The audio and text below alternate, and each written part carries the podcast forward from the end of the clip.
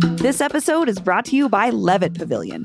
This summer, check out one of my favorite outdoor concert venues in Denver, Levitt Pavilion. May through October, Levitt is offering ticketed and totally free all-ages concerts. I feel like we just go to anything that's free because it's like the kids can be at the show and it's people aren't weird about it and you can like bring a picnic. It's awesome. Some of the free shows this season include Is Kali, Melvin Seals, War and Treaty, Sunny War, Chali Tuna, and more. To RSVP for free shows and buy tickets, plus see the full concert schedule, go to levittdenver.org. That's levittdenver.org.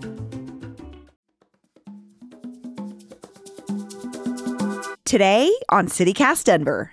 The man who controls 85% of the global mozzarella cheese market lives in Denver. Somewhere. He's a reclusive billionaire who hasn't been photographed in public since 1987. But a new lawsuit from within his own family has forced him and all his cheesy dealings into the spotlight. Our resident pizza freak, producer Paul Caroli, got the scoop on the Leprino Foods family saga from reporter Helen X, who was in the courtroom for Westword.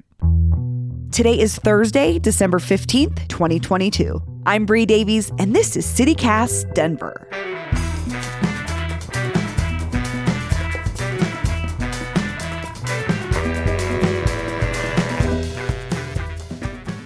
Helen X, welcome to CityCast Denver. Thank you. So Helen, we have to start with the man at the center of this whole story. Who is James Leprino? Yeah, so James Leprino is this fascinating character in Denver, and I really feel like most people have never heard of him. Maybe they've heard of Leprino Foods, but they probably don't know anything about the family behind it.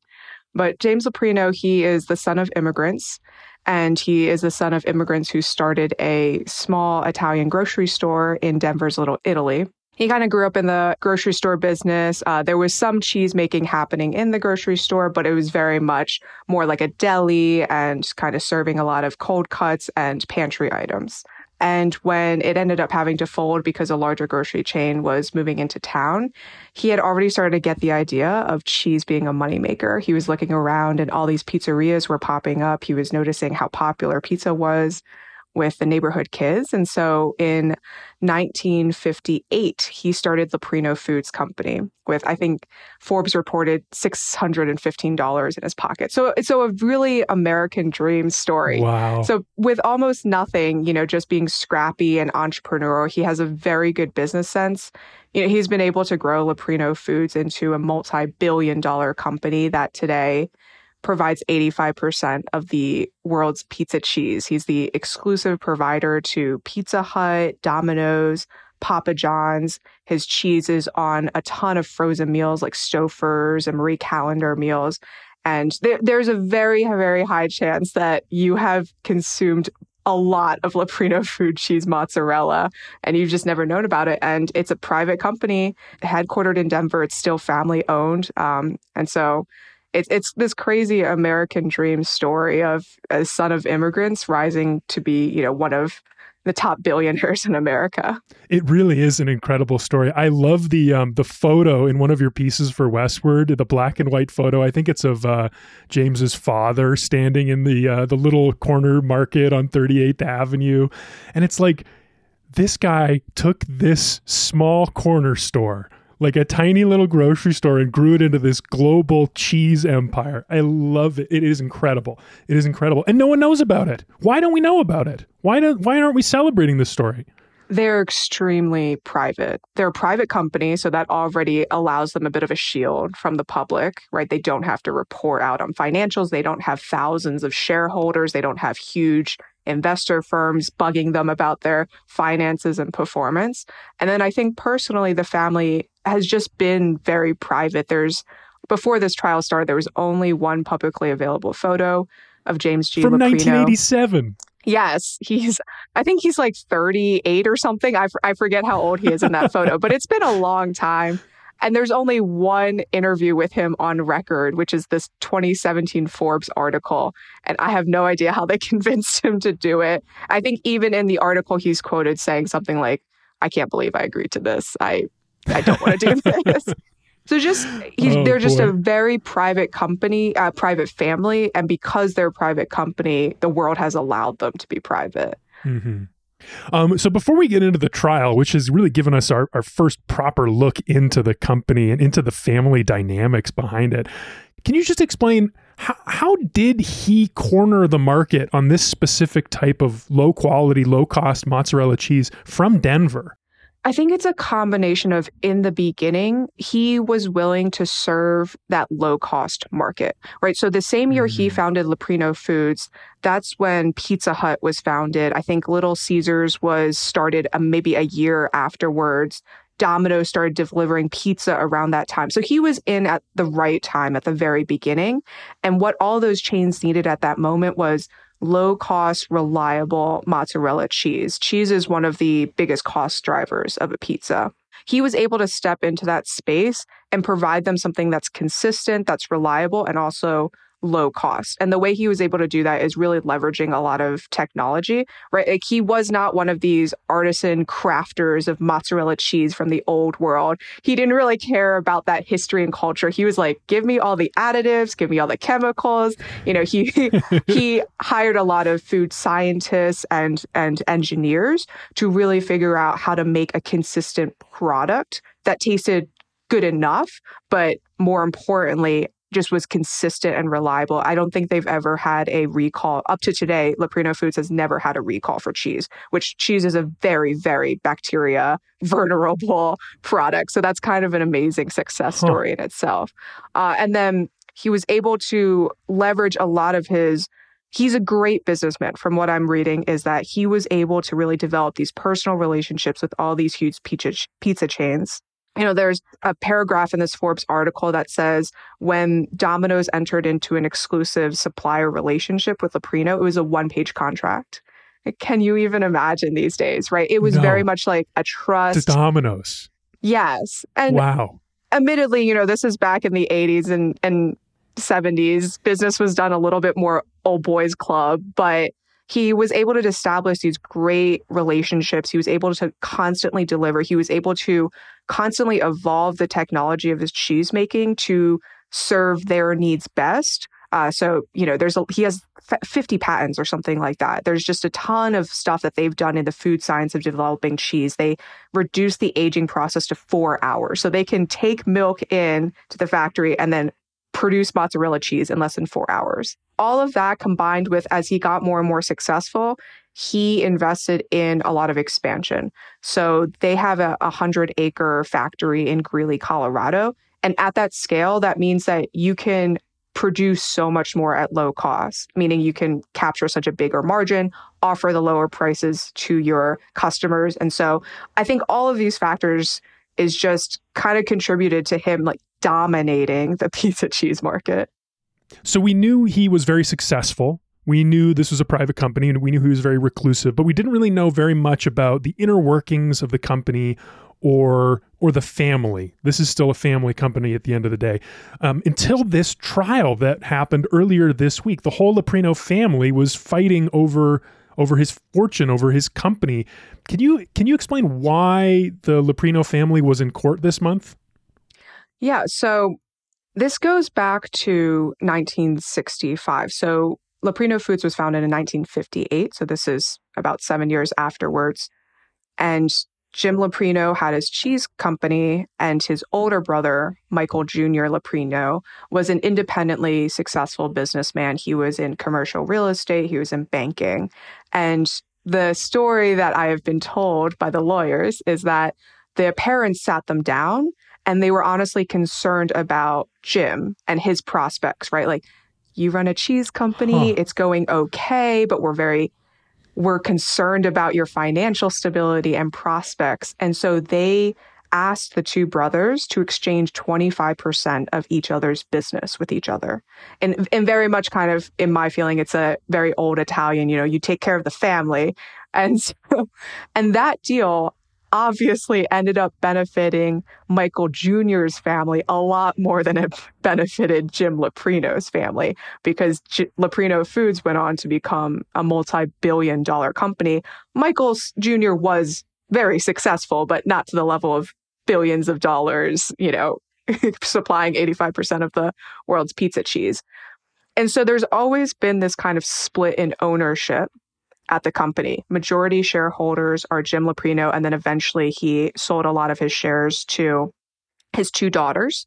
And then Michael Jr.'s side of the family, same thing happened. He owns 25% and eventually sold it into trust or passed it into trust for his three daughters.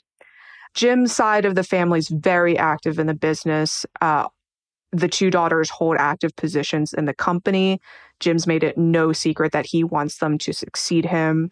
He wants them to take over the company. And on the other side, it's a little bit more passive. They don't hold active positions in the company. They have independent careers or independent lives. And so that's kind of the setup for the food fight, I guess.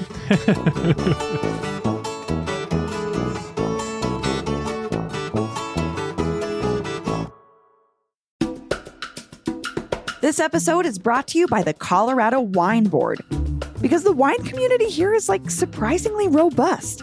I mean, think about Bigsby's Folly and Infinite Monkey Theorem here in Denver alone, and there are urban wineries all across the Front Range. Then there's the Western Slope, Paonia, Palisade. Hello, Palisade wine, are you kidding me?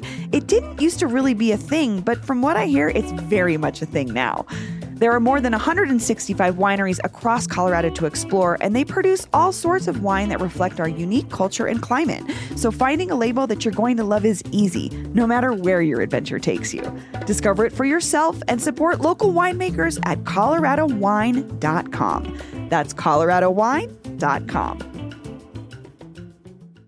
So tell me about the case itself, Helen. What are these nieces suing Leprino over? If I was to ask the lawyers, they would say this case is about a breach in fiduciary duty. And there was two breaches that they alleged. Probably the most people paid attention to and was a big focus of the trial was in 2017, Jim and the majority shareholders voted to convert the company from an S corporation to a C corporation. Now, only the majority shareholders voted on that.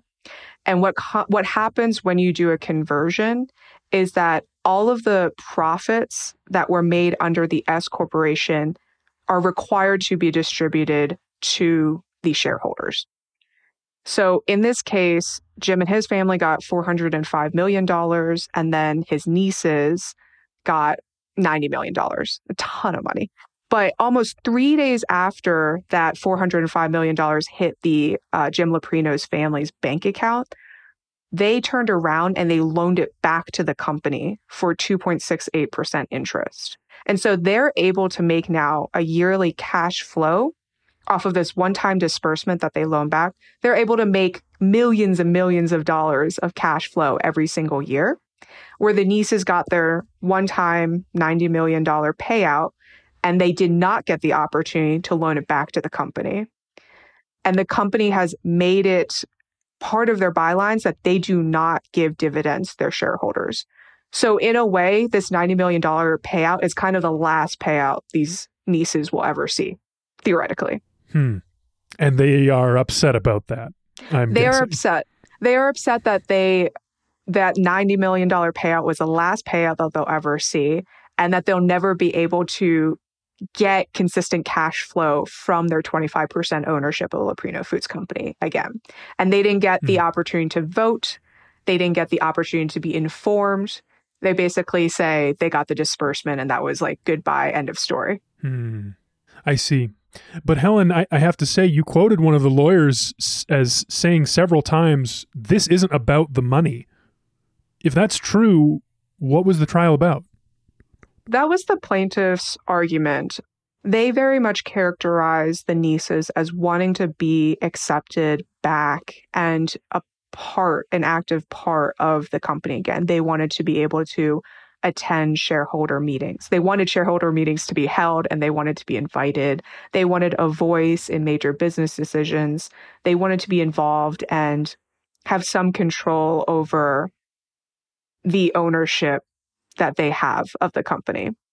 And so I think that's where his quote comes from of, it's not about the money, it's not about the money. But at the end of the day, they were asking for almost $1 billion. So I feel like it was a little bit about the money. A little bit about the money. It's about the family coming together, but a tiny bit about the $1 billion. Yeah. I think you have to understand, I think this case has been going on for 2.5 years. I think the emotional confrontation part of it is long over. They, at this point, they do a good job of avoiding each other. You know, it's in a courtroom, it's very much like a wedding. You have a groom side and a bride side. In a courtroom, you have a plaintiff side and a defense side. And they just stay to their corners. They don't make eye contact when they have to pass each other in the hallways. It's a very, studied, like, I'm not looking at you and I'm not going to cause drama. There was no scenes. There was nothing like that. Just kind of a cold awkwardness, I think, between the two sides of the family. Hmm. So how did the trial play out in the end? So the jury ruled in favor of the defendants, so in favor of Leprino Foods Company, Jim Leprino, and his immediate family. And they did not award the nieces any amount of settlement. They were asking anywhere from $600 to $900 million, and that would have been the responsibility of the jury to decide how much. Hmm. Well, Helen, now that the trial is settled, I assume Mr. Leprino will go back to wherever it is he does, wherever he lives, wherever he goes. He's 84 years old. He's not going to be able to run this company forever. Is there any reason to think that Denver will at some point lose its place as the capital of low-cost, low-quality pizza cheese? I honestly don't think so. He set up this company to be successful for at least another generation, if not more. All of the infrastructure that they've built is going to last, for the next generation or two.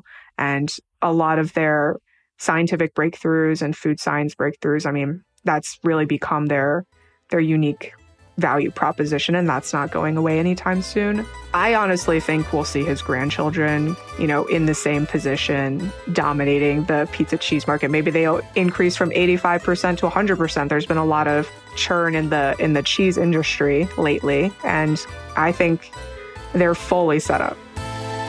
Well, Helen X, thanks so much for joining me on CityCast Denver. Yeah, thank you for having me. This was awesome to talk about.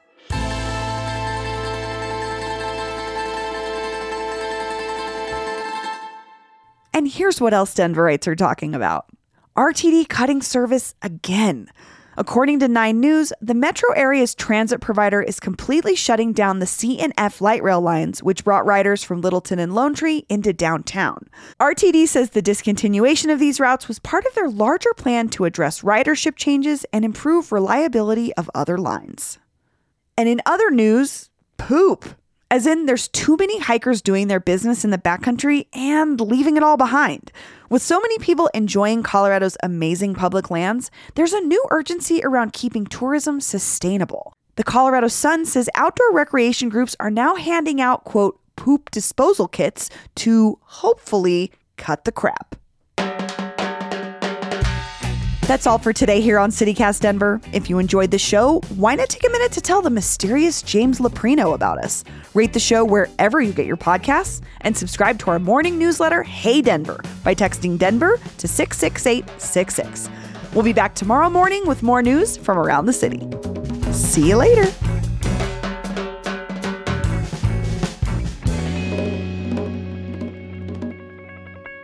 Our resident pizza freak, producer Paul Caroli, got the scoop on the Leprino family foods. I knew that was going to happen. Family foods.